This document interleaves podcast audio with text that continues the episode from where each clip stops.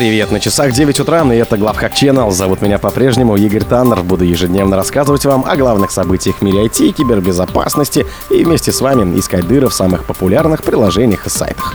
Backblaze. Средний возраст отказа HDD составляет менее трех лет. В аккаунты Google разрешили входить без пароля. Полиция закрыла сервис Try2Check, которым пользовались кардеры. Исследователь взломал более 10 библиотек PackGist, пытаясь найти работу. Скачивай безопасный кошелек со встроенным миксером Touch Wallet. Ссылка внутри поста. Американская компания Backblaze, которая специализируется на услугах резервного копирования и облачного хранения, представила масштабный отчет, изучив 17 155 сбоющих жестких дисков. Оказалось, что сейчас средний возраст отказа равен 2 годам и 6 месяцам. По состоянию на конец первого квартала 2023 года Blackbase использует для хранения данных клиентов 241 678 жестких дисков HDD и твердотельных накопителей SSD в своих дата-центрах по всему миру. Из них 4400 являются загрузочными они исключены из отчета. Для составления статистики компания уже много лет фиксирует дата сбоя каждого диска, модель, серийный номер, его емкость и данные SMART. На этот раз в число 17 155 изученных дисков вошли 72 различные модели. Изучая средний возраст отказа дисков по конкретным моделям, Backblaze сократила количество рассматриваемых моделей до 30, исключив из статистики диски менее чем с 50 отказами. Они представили таблицу, на которой заметно выделяется модель CA-Gate емкостью 12 терабайт, у которой 2020 23 сбоя при среднем возрасте диска 1 год и 6 месяцев. И единственной моделью с еще большим количеством отказов стала тоже Seagate, но другой модели емкостью 4 терабайта. 5249 сбоев при среднем возрасте диска 3 года и 3 месяца. Как обычно, исследователи добавили новую статистику к общим данным за 10 лет наблюдения. В их таблице показана ежегодная частота отказов для 236 893 жестких дисков 30 моделей за почти 10 лет наблюдений. В итоге средний показатель AFR составил 1,4% на накопители с самым низким AFR, проработающий не менее 2,2 миллиона дней суммарно, это Western Digital Corporation, емкостью 16 терабайт. Модели с самым высоким AFR 2,57% и не менее 2,2 миллиона дней работы Seagate, емкостью 4 терабайта. При этом стоит отметить, что у этих моделей самое большое количество дней работы во всей таблице. Интересно, что еще в феврале текущего года Backblaze отмечала, что жесткие диски Seagate демонстрируют более высокую частоту отказов, но также сообщала, что они менее дорогие, и поэтому частота их отказов, как правило, недостаточно высока, чтобы сделать их менее рентабельными. В аккаунты Google разрешили входить без пароля. Google внедряет поддержку входа без пароля для всех учетных записей во всех сервисах и платформах компании. Это позволит пользователям входить в свои учетные записи Google без ввода пароля, вместо этого используя Passkey.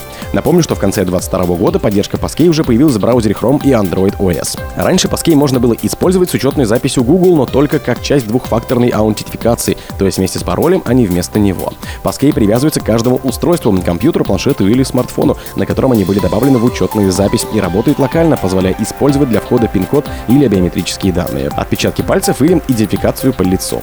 Ожидается, что использование Passkey значительно снизит риск утечки данных, затрагивающих другие аккаунты, а также защитит пользователей от фишинговых атак.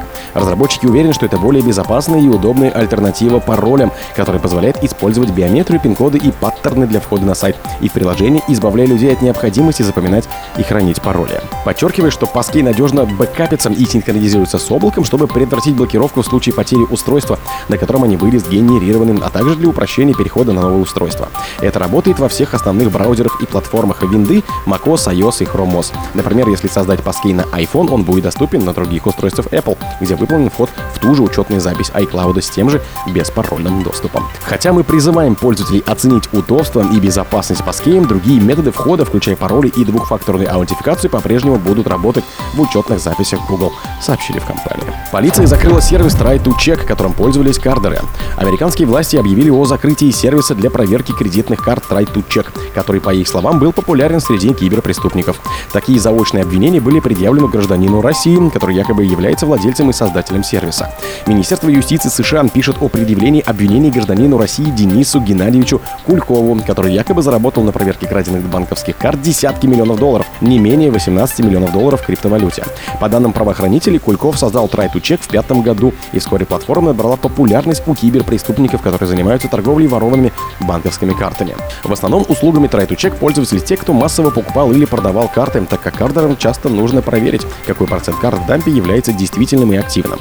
В частности, речь идет о таких даркнет маркетплейсах, как Joker Stash. Try2Check взимал 20 центов за проверку одной карты.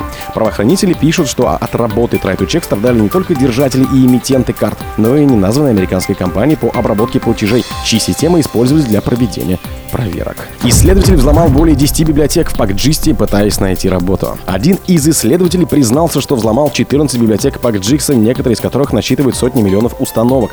Взломщик рассказал СМИ, что таким необычным способом он пытается найти себе работу. Напомню, что PackGist — это не пакетный менеджер и хостинг PHP пакетов.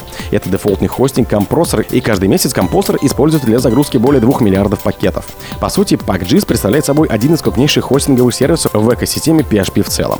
Издание Blippi Computer, с которым связался этот исследователь, сообщает, исследователь успел скомпрометировать несколько пакетов. Также энтузиаст предоставил журналистам доказательства того, что в понедельник, 1 мая 2023 года, страницы пакджиста для перечисленных выше пакетов были изменены и стали указывать на фейковый репозиторий самого исследователя. Издание объясняет, что процесс публикации пакетов в пакджисте несколько отличается от публикаций в других open репозиториях, таких как NMP или PyP. Так, разработчик просто создает учетную запись на pacgist.org и прикрепляет ссылку на свой репозиторий на GitHub для определенного пакета. После этого сканер пакджиста посещает этот репозиторий и собирает все данные данные для отображения пакета на странице PackGista. О других событиях, но в это же время не пропустите. У микрофона был Игорь Таннер. Пока.